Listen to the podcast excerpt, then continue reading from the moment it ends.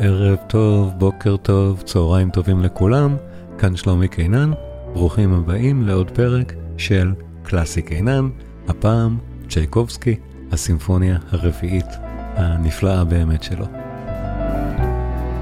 כולם מוזמנים לבדוק בתיאור הפודקאסט את הכישורים גם לקורסים הדיגיטליים, גם לקבוצה בפייסבוק, גם לערוץ היוטיוב עם תכנים מאוד מאוד דומים, רק בווידאו. וכמובן שכולם מוזמנים להצטרף לכל הפעילויות שיש גם שם, לדבר, להגיב, לכתוב. והקורסים הדיגיטליים במיוחד מאוד מאוד מומלצים, יש שם כבר תכנים על בטהובן, על מאלר, על מוצרט, באך, וגנר. כולם מאוד מוזמנים לבדוק גם את זה. ועכשיו, צ'ייקובסקי, הסימפוניה הרביעית. חזרתי לצ'ייקובסקי אחרי, אחרי כריסמס, וזה באמת אה, היה מתאים והולם. ואני רוצה לעשות סדרה עכשיו של הסימפוניות הגדולות של צ'ייקובסקי, זה 4, 5 ו-6. האמת שכל השישיית, כל ששת הסימפוניות של צ'ייקובסקי לדעתי הם, הם יצירות נהדרות, אבל 4, 5 ו-6 אלה באמת הגדולות, המפורסמות והנחשבות. ו... גם אה, זה די משקף את הקריירה של עצמו, זאת אומרת, הסימפוניה הרביעית, או מעט לפניה, זה בעצם תקופת הפריצה הגדולה של צ'ייקובסקי. יש יצירות מופת לפני הסימפוניה הרביעית, אה, הקונצ'רטו הראשון לפסנתר, למשל, רומבוליה, יש, אה, יש, אבל, אבל הפריצה שלו, גם לתודעה בעצם הרחבה יותר ברוסיה, נעשתה קצת לפני כן. באחת מהיצירות, שוב, הכי אהובות ואולי אהובות עד שמלץ. שנה לפני זה, ב-1876, אגם הברבורים.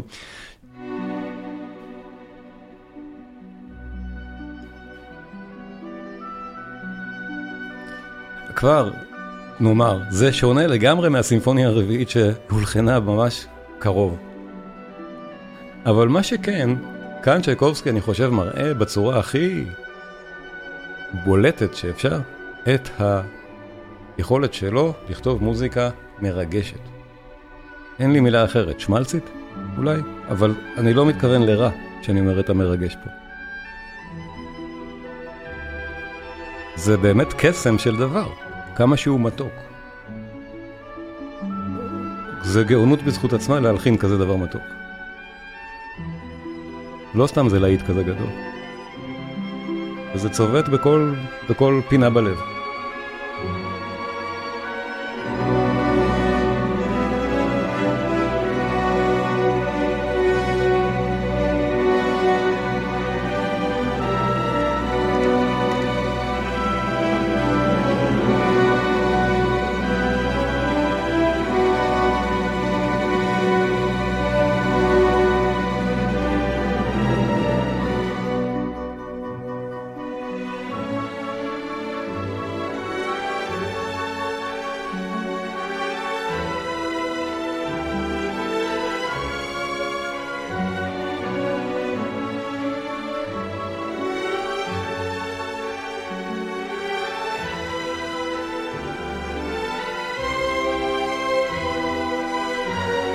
הרגע הזה נהדר, הרגע הזה פשוט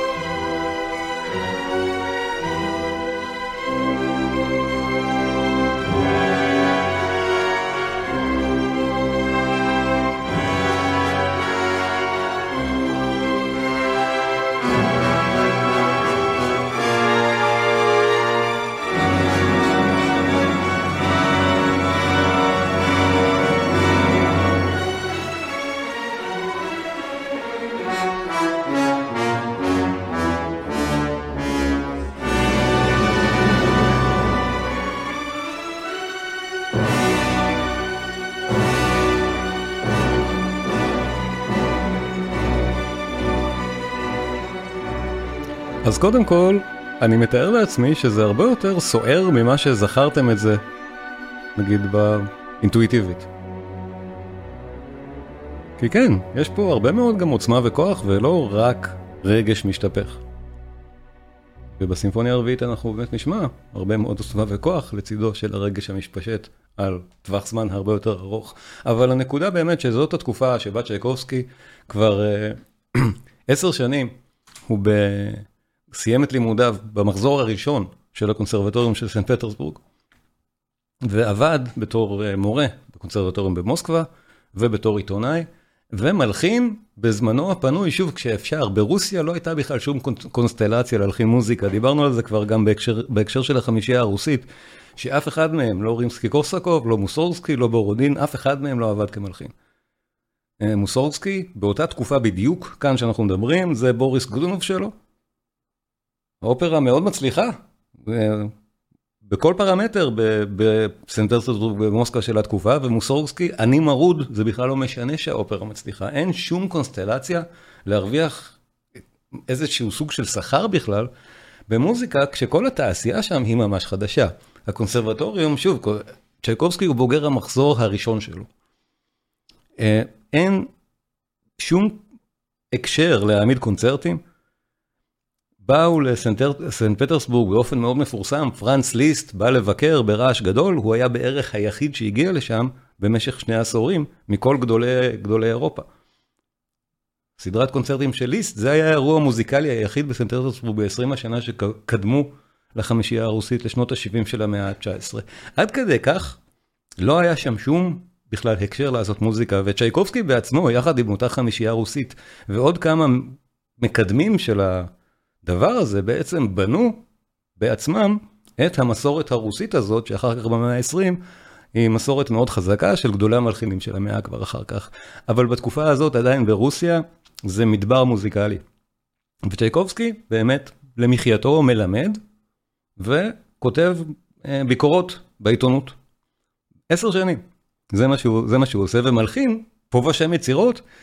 האחרונה שבסדרה הזאת, שבמדבר הזה, שתכף נראה מה, מה קרה שהוא יצא מהמדבר, אה, זאת באמת אגם הברבורים שהבלט מאוד הצליח. שוב, בביוגרפיה של, אה, הביוגרפיה של צ'ייקובסקי, הרבה ממנה היא מוטה לגמרי, תכף אנחנו נדבר, הרבה ממנה אי אפשר לדעת מה בכלל אמת ומה בדיה מוחלטת מכל מיני סיבות.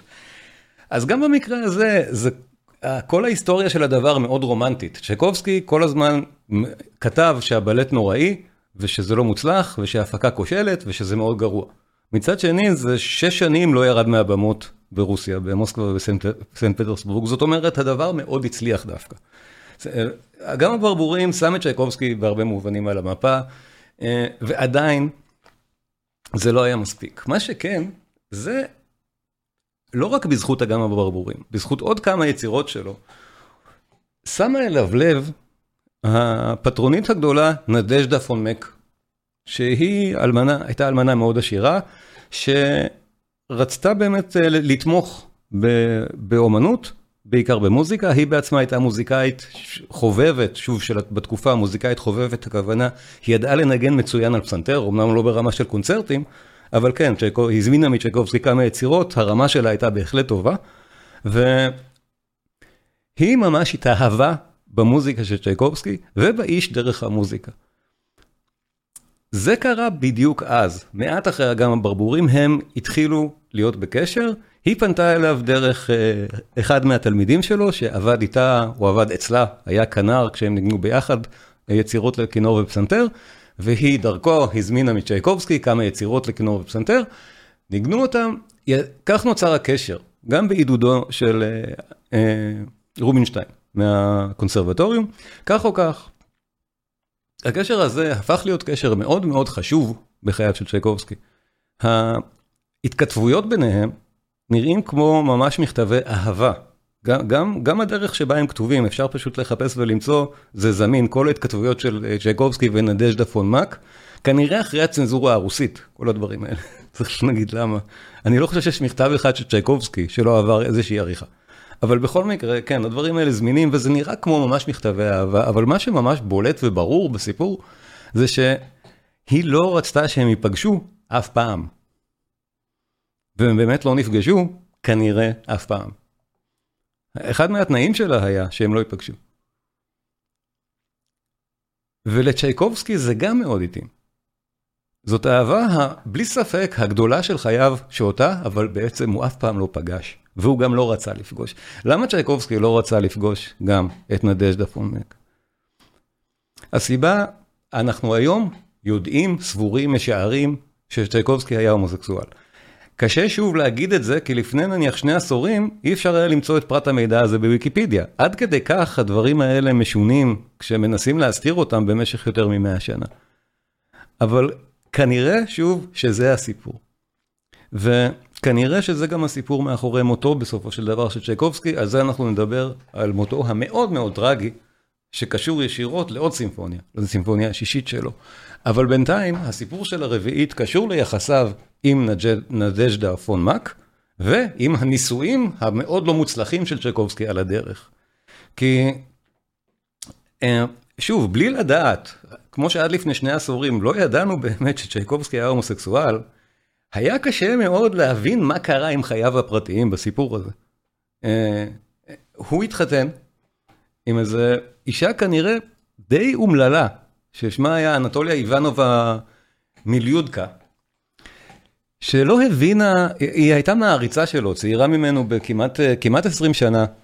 אה, מעריצה שלו, תלמידה שלו בקונסרבטוריום, והוא כנראה רצה להתחתן איתה רק בשביל להזים את השמועות על אורח חייו או היותו הומוסקסואל. כנראה שזו הייתה הסיבה, או גם חלק מהחוקרים אומרים שאולי הוא רצה גם שאביו המאוד זקן, אביו כבר היה בן 90, שבשבילו זה היה מאוד חשוב שהבן שלו יתחתן. כך או כך צ'ייקובסקי התחתן, זה היה אסון, זה משהו שהוא באמת לא היה צריך לעשות.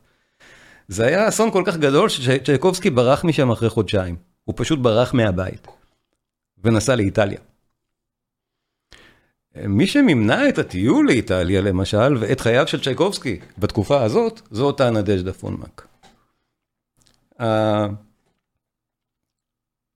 התירוץ שלה ליצור איתו קשר היה לתת לו באמת סטיפנדה, לתת לו קצבה יפה, שהוא יוכל ליצור מוזיקה, וכך להתפרנס ממנה, ולא לדאוג, ולא ללמד בקונסרבטוריום, ולא צריך לכתוב למחייתו בעיתונות, ויכול לנסוע גם למשל לאיטליה אם הוא רוצה.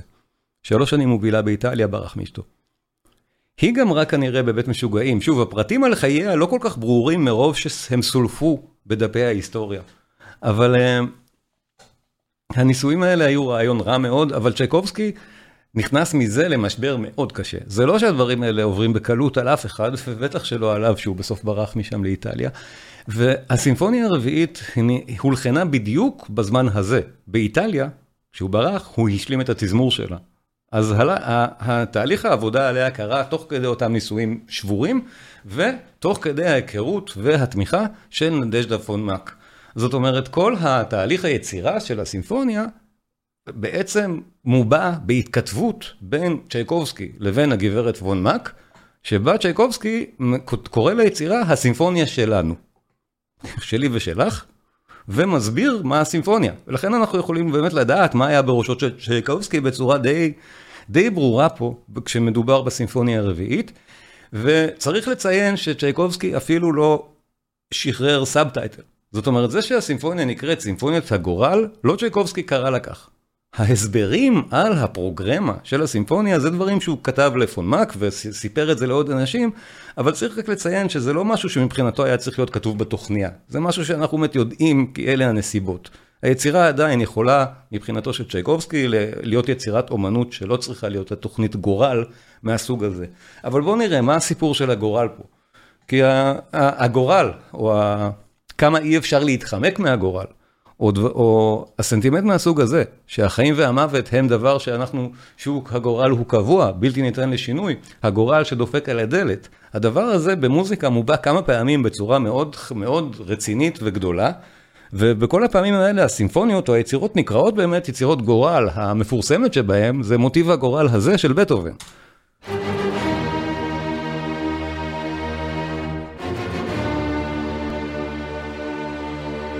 אז כידוע זה המוטיב שנקרא מוטיב הגורל מהסימפוניה החמישית של בטהובן, בא בטהובן, אומר, זה הגורל דופק על הדלת.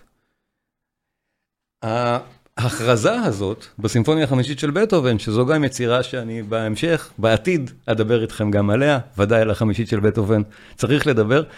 המוטיב הזה, הגורל חוזר כמה פעמים בתוך הפרק בצורת בנייה רגילה של סימפוניה קלאסית. זה חוזר באמת ברה-אקספוזיציה ואחר כך בחלק הפיתוח, בסוף ברקפטולציה, וכך הדבר הזה.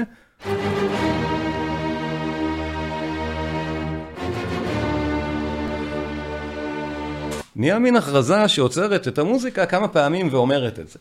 בסימפוניה החמישית. זה מאוד פשוט, ברגע ששומעים את היצירה זה ברור, וגם מי שזוכר מכיר, זה מאוד מאוד ידוע. הרעיון הזה הוא לא רק אצל בטהובן, על הדרך אחרי צ'ייקובסקי, יש גם את מאלר, שעושה את הדבר הדומה, מוטיב הגורל של מאלר מהסימפוניה החמישית שלו.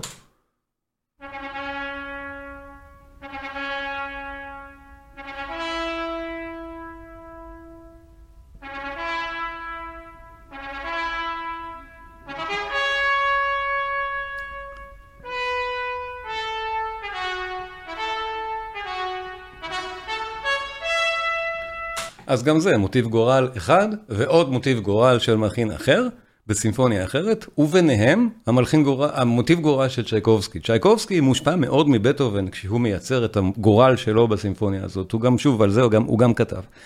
ומאלר מאוד מופתע, מושפע מצ'ייקובסקי כשהוא מייצר את הגורל שלו בסימפוניה החמישית. יש לנו שרשור, שרשור של מוטיבי גורל שכשצ'ייקובסקי הוא נשמע ככה.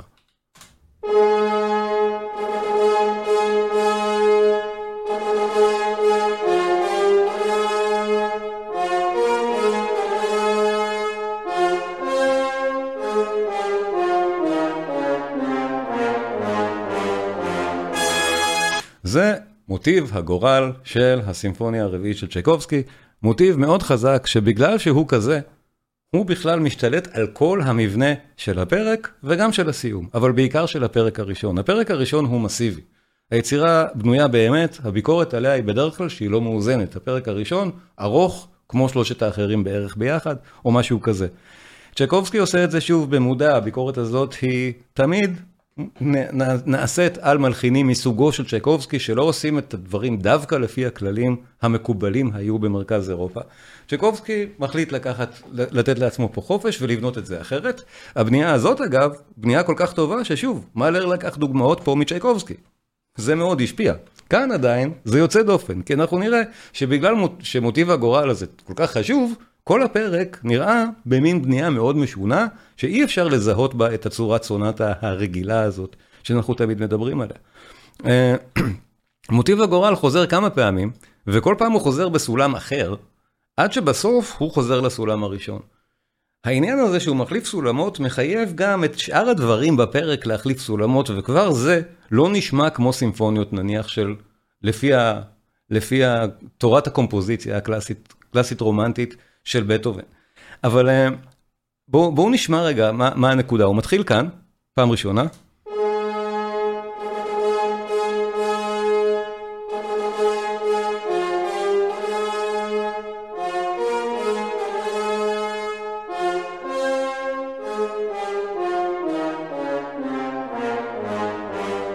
אחר כך מופיע כאן, בסולם אחר.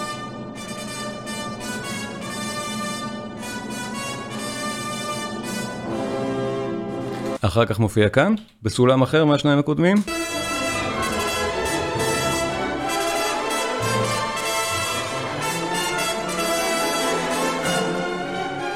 ובסוף הוא מופיע כאן, וחוזר לסולם הראשון שבו הוא היה, בסוף.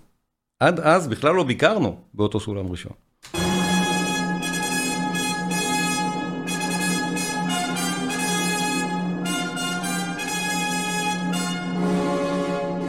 הדבר הזה מהווה פה באמת סוג של תמרור, שאומר, אוקיי, עכשיו הייתה התרחשות כזאת, ומעכשיו ההתרחשות היא אחרת. ובהתרחשויות האחרות האלה, זה הנקודה באמת שבתוכה יש לנו נושא ראשון, נושא שני, והם כל פעם מופרדים על ידי אותו מוטיב גורל, שמפריד בין החלקים השונים של הפרק, נושא ראשון, נושא שני, סוג של פיתוח, סוג של רקפיטולציה, אבל הכל באמת בדרך מאוד מעניינת. נושא ראשון,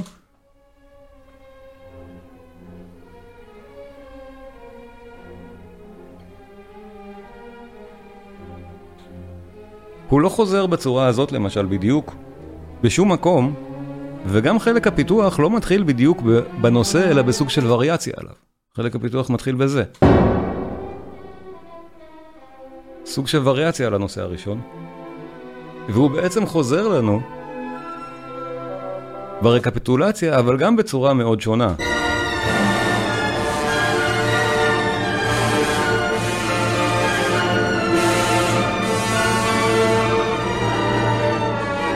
ואם צריך לחפש את הניגוד, אז צ'ייקובסקי עושה פה את הניגוד הכי מנוגד שאפשר. שוב, זאת סימפוניית גורל על חיים ומוות, והנקודה שלו היא זו, הנושא השני הוא מנוגד לחלוטין.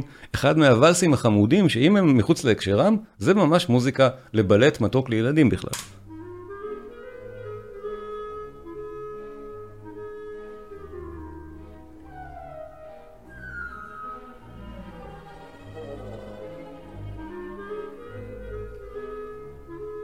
ונפרד מהקשרו, זה באמת חמוד.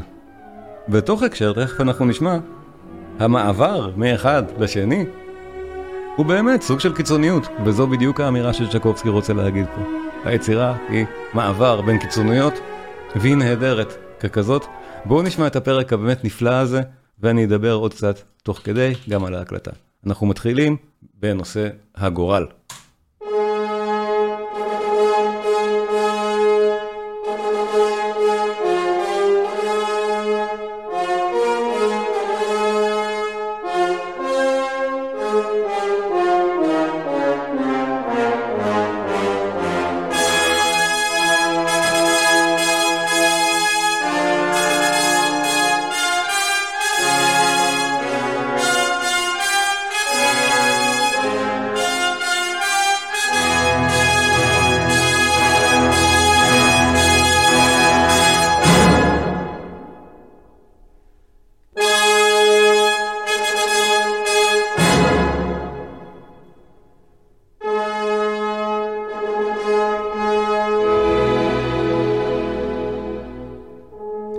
באמת פתיחה מאוד קיצונית בהתחשב בתקופה.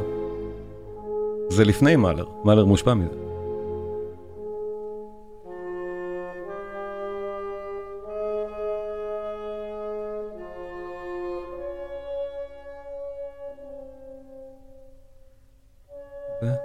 נרמז הנושא הראשון, נרמז, נרמז, נרמז, תכף הוא מגיע.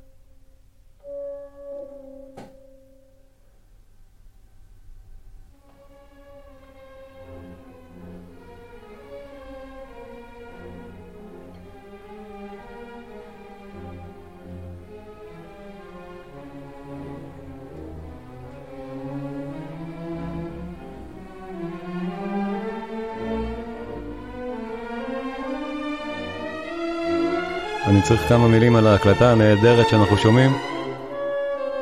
היצירות האלה באמת הוקלטו הרי מאות פעמים, או אולי אלפי פעמים כבר. קשה לספור. גם זו, אבל הקלטה, כמו שדיברנו בזמנו על רחמנינוב בקונצ'רטו השלישי, זו הקלטה יוצאת דופן. אין הרבה הקלטות מהתקופה הזאת מרוסיה שהן באיכות טכנית כל כך טובה, זו אחת מהן.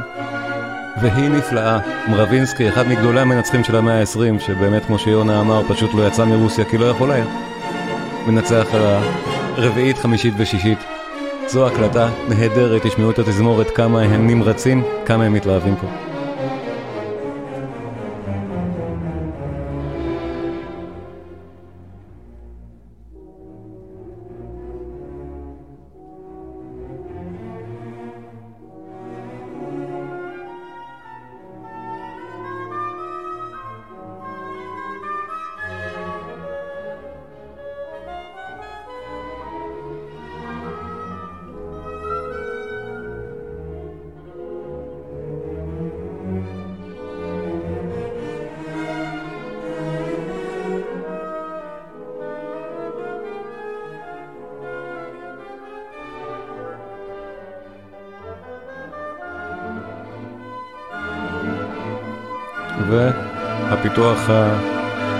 היפה של הנושא הראשון.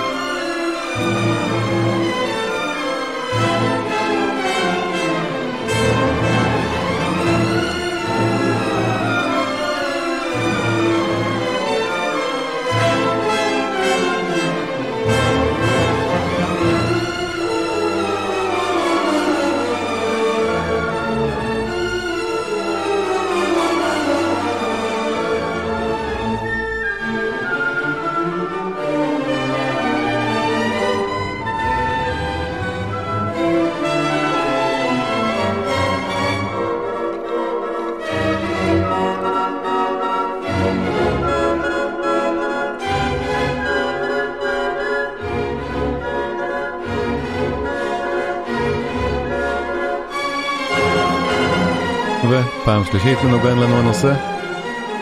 הוא יהיה לנו עכשיו בראש.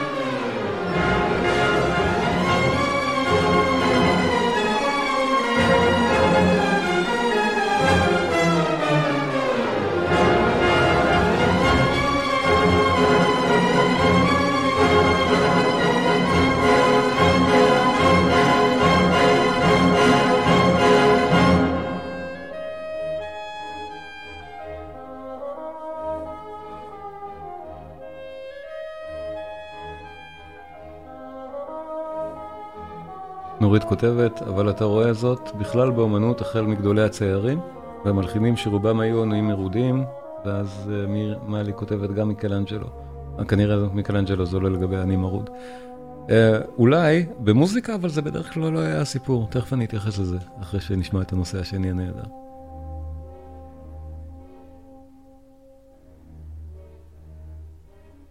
כן, נושא שני.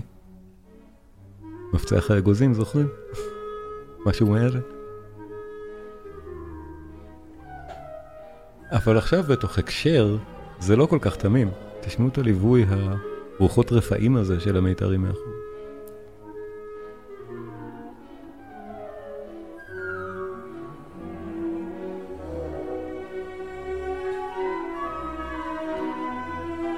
אז כך, עם התיאורים שצ'קובסקי נותן לזה, התיאורים המילוליים, אנחנו מבינים שפה, באמת כמו שמאלר עושה אחריו, זה מין זיכרון, סנטימנט ילדות נעים של משהו כשהגורל לא היה כל כך נורא. עוד מעט אנחנו נשמע את התמרור שאנחנו חוזרים כשהגורל מתדפק על הדלת. אז זה החיים הנעימים לפני שהגורל היכה בנו. יש פה סיפור נהדר של ניגודים.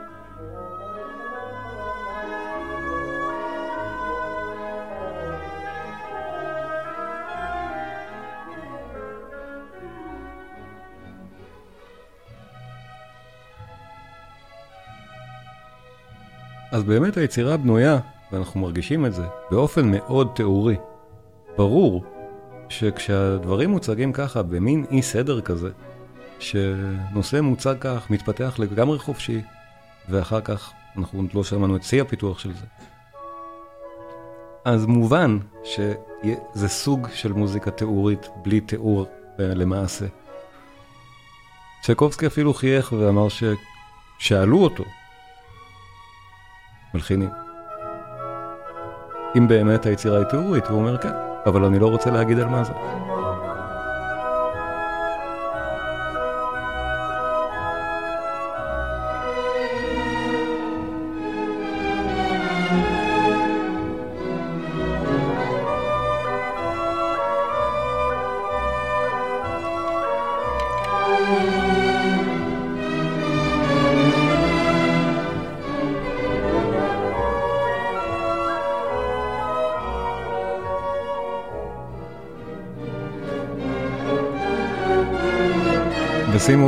העלייה הגדולה הזאת, בשיאה אנחנו נגיע למוטיב הגורל שמסמל את סוף החלק הזה ומעבר לפיתוח.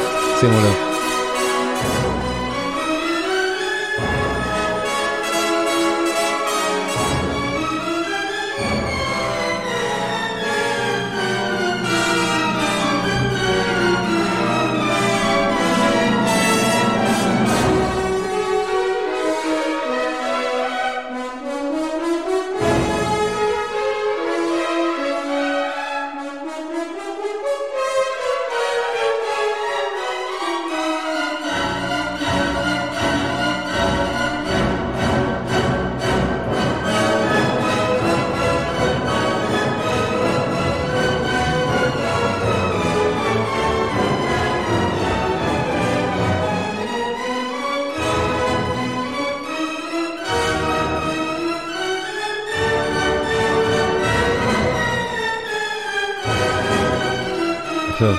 אוזניים זה כבר מגיע, מוטיב הגורל ייכנס לנו כאן וכך אנחנו נסגור את הסקציה הזאת.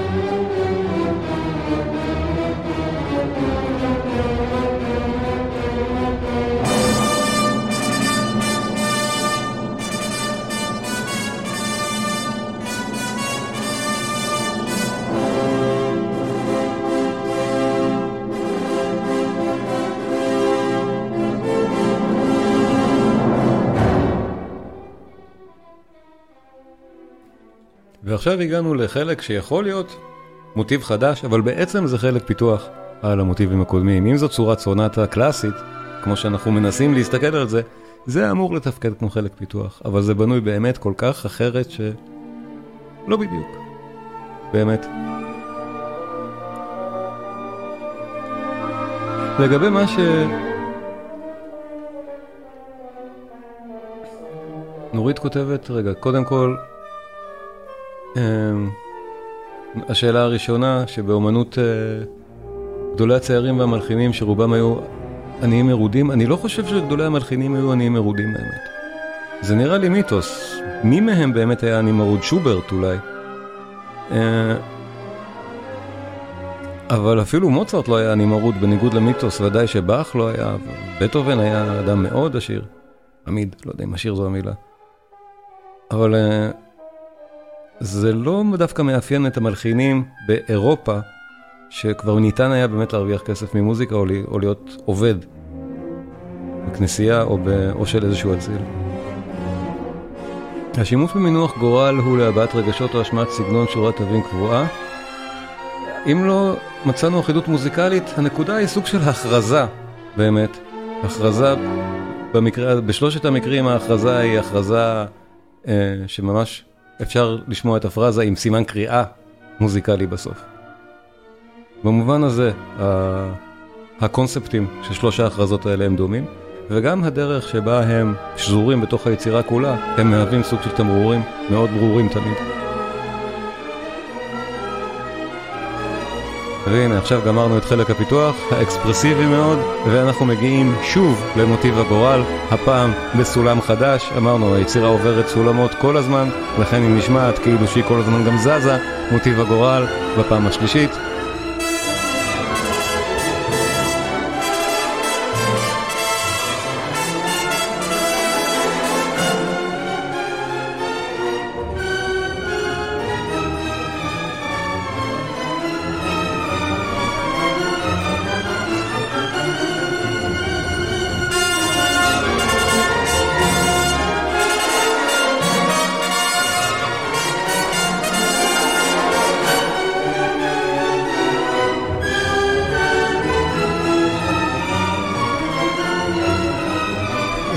ובתוך כל הפראות הזאת אנחנו תכף נגיע לרקפיטולציה שבה אנחנו נזהה את הנושא הראשון חוזר, אבל בצורה שוב אחרת, בצורה מאוד פראית או מאוד רועשת.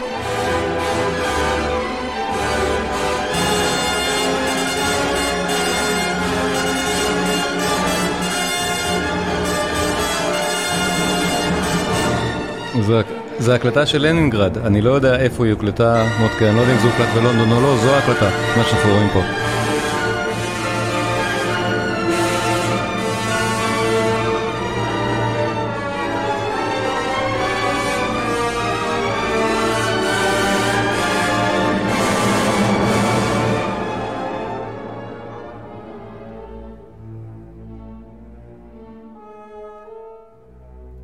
ואנחנו זוכרים גם את הנושא השני, הנהדר והכאילו ילדותי, חוזר לנו כאן.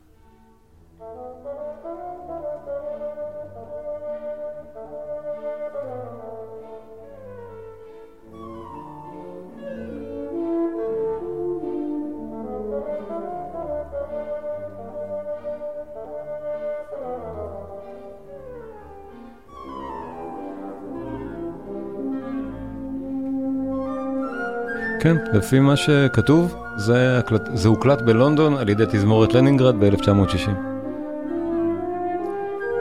וזו ההקלטה הזאת. זו ההקלטה שאני יודע שנחשבת הקלטת מופת, גם בסאונד מעולה. היא מצלצלת נהדר בשביל 1960. פשוט זה נשמע כל כך טוב.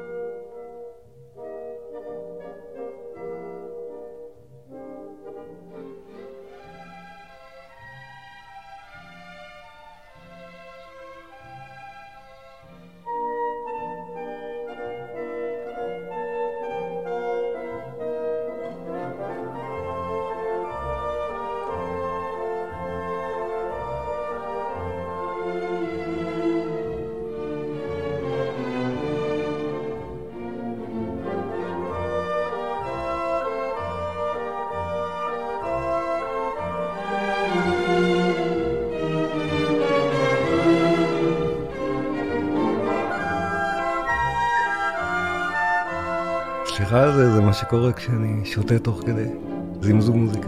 סליחה.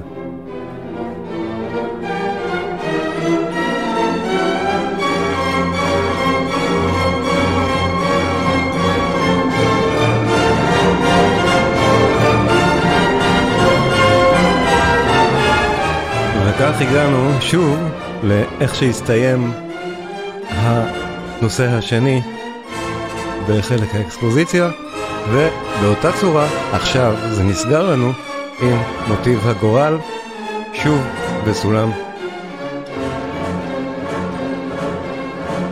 שבו התחיל את היצירה.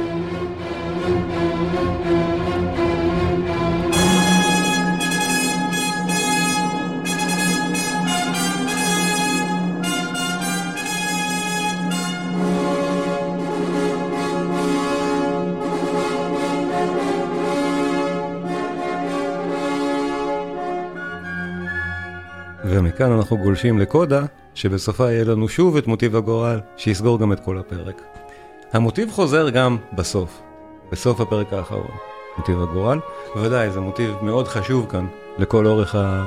לכל אורך המרקם של היצירה, וודאי של הפרק. הפרק באמת מאוד ארוך.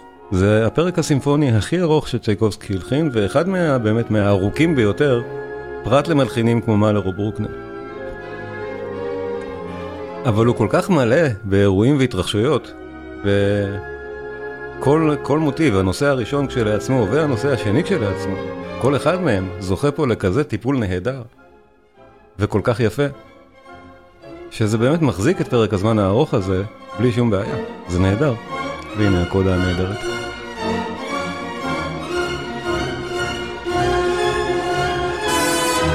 מוטיב הגורל, אנחנו מזהים משחק של המוטיבים ששמענו עד עכשיו.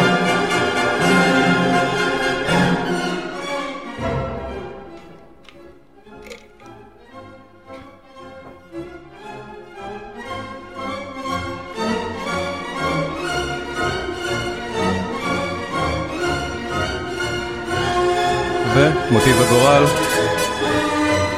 כל הזמן מנגן כאן, אנחנו שומעים את זה?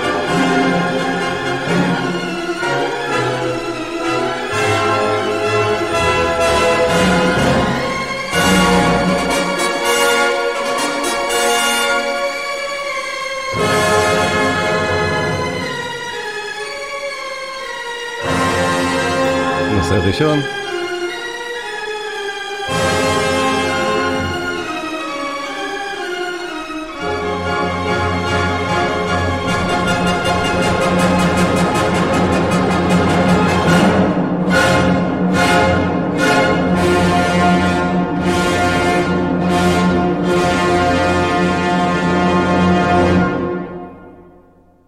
הסימפוניה הרביעית של צ'קובסקי, פרק ראשון, ובאמת, זה בערך חצי מהסימפוניה. אנחנו לסיום הערב נשמע עוד מעט ממנה, אין יותר מדי זמן, אבל הפרק השלישי באמת הוא קל להאזנה. השני שווה, תקשיבו לו, תקשיבו להקלטה הזאת גם, פרק רומנטי יפהפה מהפרקים האלה של צ'קובסקי. השלישי הוא באמת החמוד והקליל, הסקרצו של הסימפוניה, מורכב משני נושאים. ושימו לב למהירות של הפיציקטו הזה של המיתרים, שצ'קובסקי דורש פה מהתזמורת.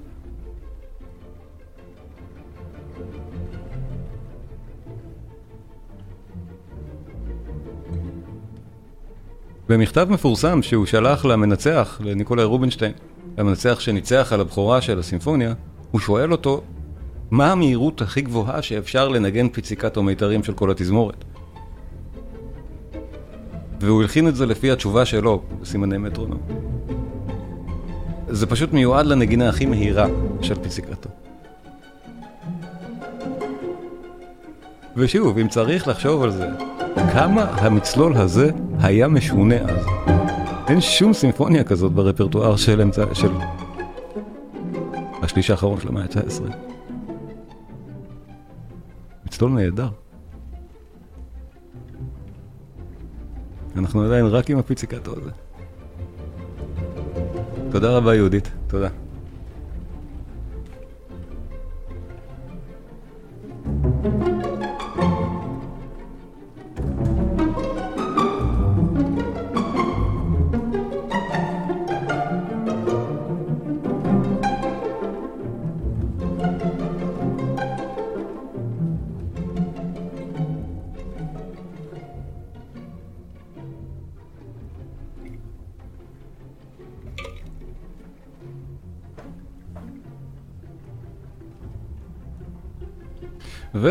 ואנחנו נכנסים לנושא השני של הפרק, וסוף סוף משהו שהוא לא מיתרים, משהו שהוא לא פיציקטו.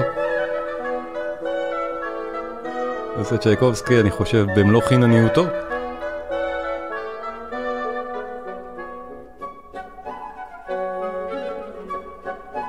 סימפוניה מלאת ניגודים.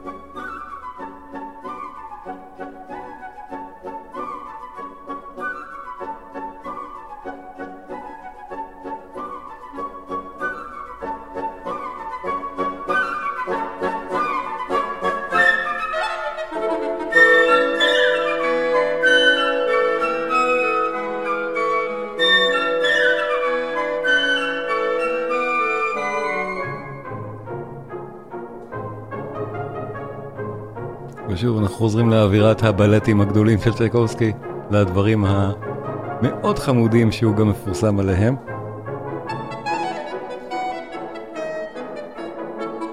חלק מהביקורות המלגלגות על הסימפוניה, והיו הרבה כאלה, ודאי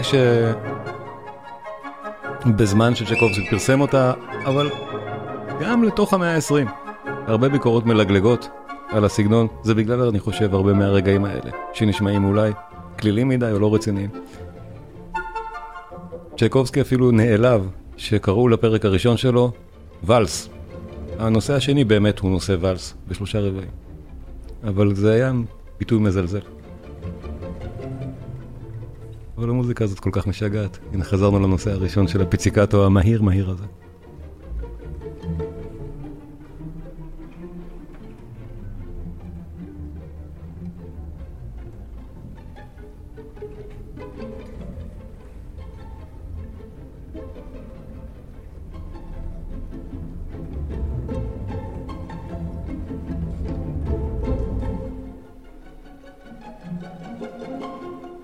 אז לא צ'ייקובסקי בעצמו ניצח על הבכורה הזאת, על הבכורה של היצירה, אלא ניקולאי רובינשטיין, צ'ייקובסקי שהה באיטליה, שם הוא השלים את היצירה ושלח אותה, השלים את התזמור שלה.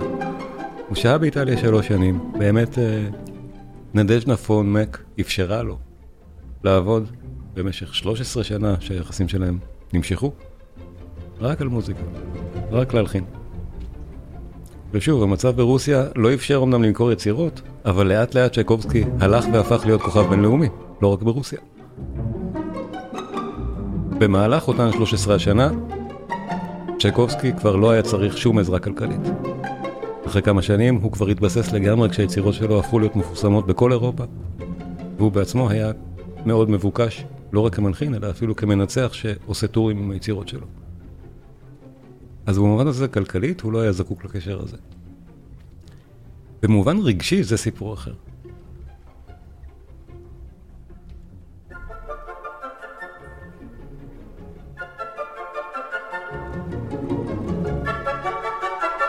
והנה שוב, לקראת הסוף אנחנו נשמע שוב את נושא 2, את נושא B, בצורתו המלאה והשלמה והחמודה. יונה כתב ריקוד רוסי עממי, זה באמת נשמע כך, אבל הקטע הספציפי הזה לא ידוע עליו שהוא ריקוד רוסי עממי. זה ידוע על הפרק הבא, תכף נשמע.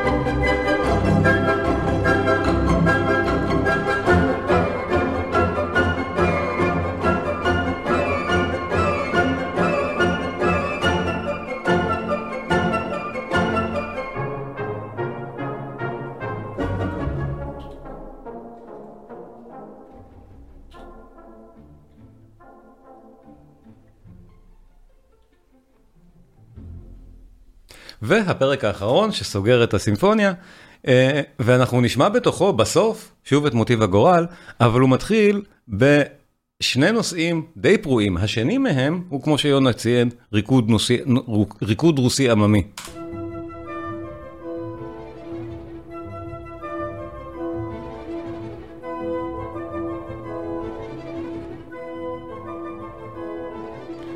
הראשון הוא נושא צ'ייקובסקי מהפרועים.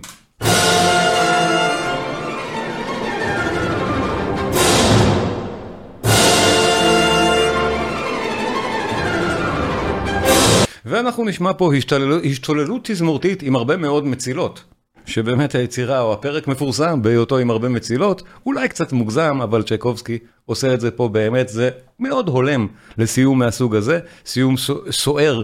סוער כל כך שכולל בתוכו גם את הריקוד הרוסי העממי, אבל זה לא הכל סוער ונחמד, כי תזכרו, יהיה מוטיב הגורל, תכף בסוף. זה, זה מגיע בסופו של דבר לרזולוציה ההיא. בואו נשמע.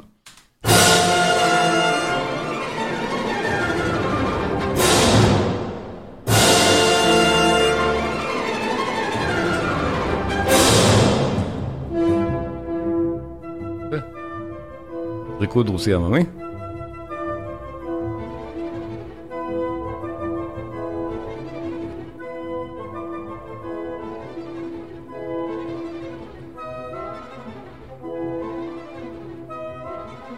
ומאוד קל לזכור את שני הנושאים האלה אחרי ששמענו אותם, ושוב, הם גם מנוגדים, אנחנו ברגע שהנושא הראשון יחזור, זה קורה עכשיו, זה ברור, חזרנו, נושא ראשון במלואו, עכשיו מנוגן.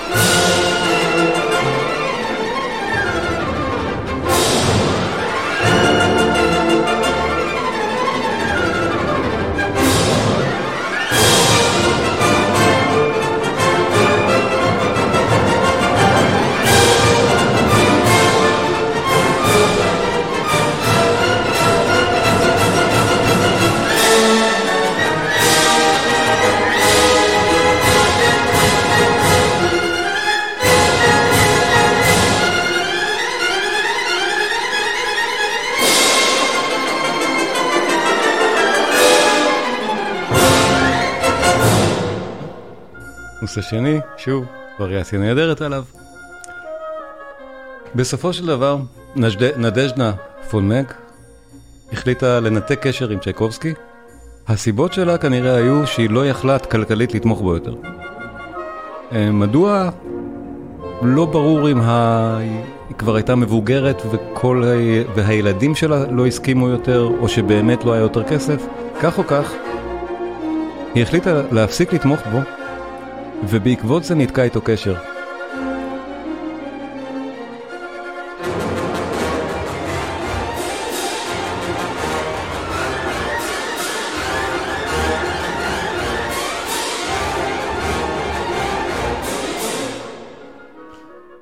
הוא בשלב הזה באמת, מבחינתו הקשר הזה בכלל לא היה ב...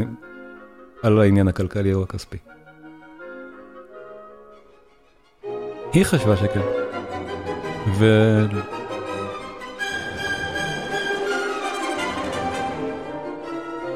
צ'ייקובסקי היה במשבר מאוד קשה מניתוק הקשר עם נדז'דה פולמק. היא מבחינתו הייתה כנראה גם האהבה הגדולה של חייו, למרות שלא פגש את האישה אף פעם.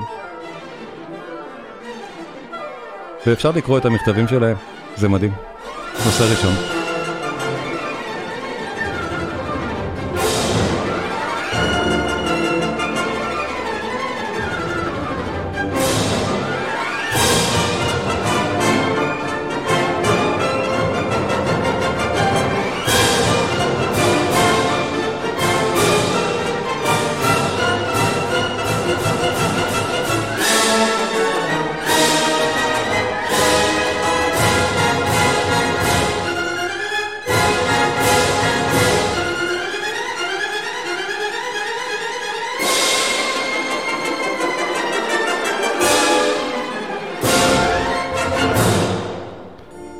נושא שני, אנחנו מזהים אותו כבר מצוין, אבל שימו לב, עכשיו זה ייקטע או יגיע לשיאו במוטיב הגורל המוכר כבר מאוד מהפרק הראשון.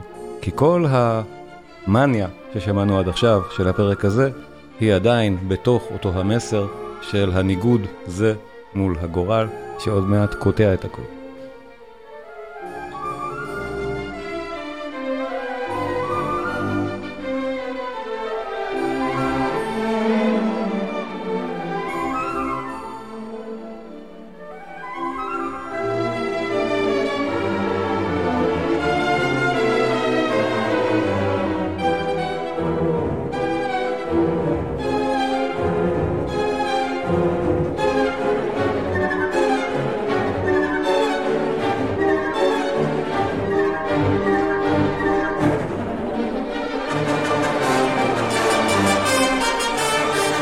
כבר לדמיין איך זה הולך להגיע כשאנחנו, כשזו המוזיקה, שממנה זה צריך לקרות. שימו לב, זה קורה עכשיו.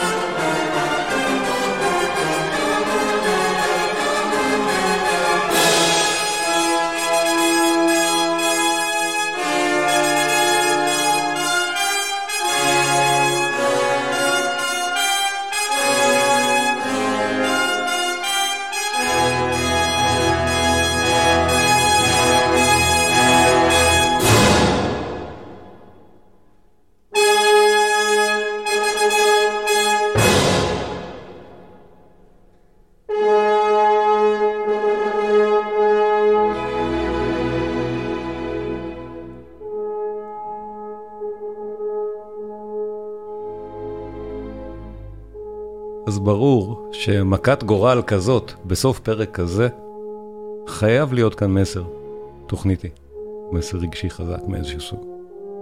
זו לא מוזיקה שהמסר הוא רק מוזיקלי. זוכרים איפה היינו לפני שנייה? איזה חגיגה?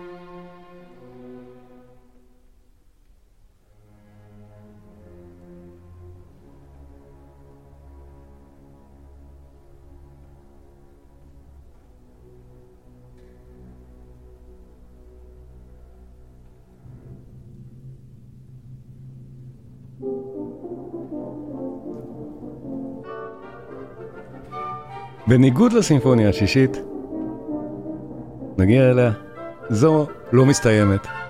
את זה היה יכול הרי להסתיים. אם צ'ייקובסקי היה 20 שנה אחר כך, יכול להיות שהיה מסיים את זה במכה האחרונה היא של הגורל. אבל כאן לא.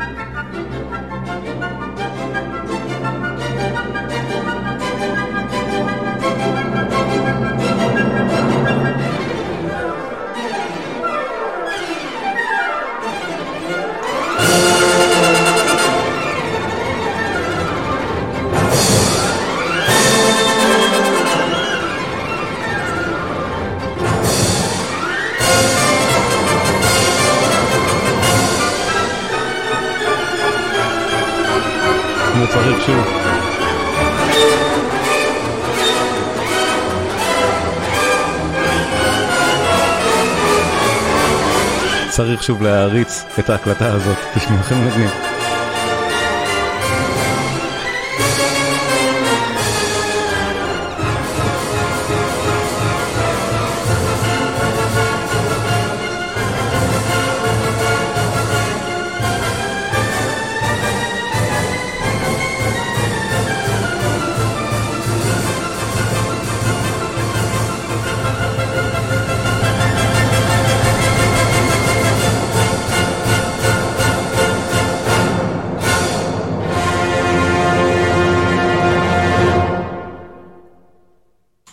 תודה רבה, תודה רבה לכם.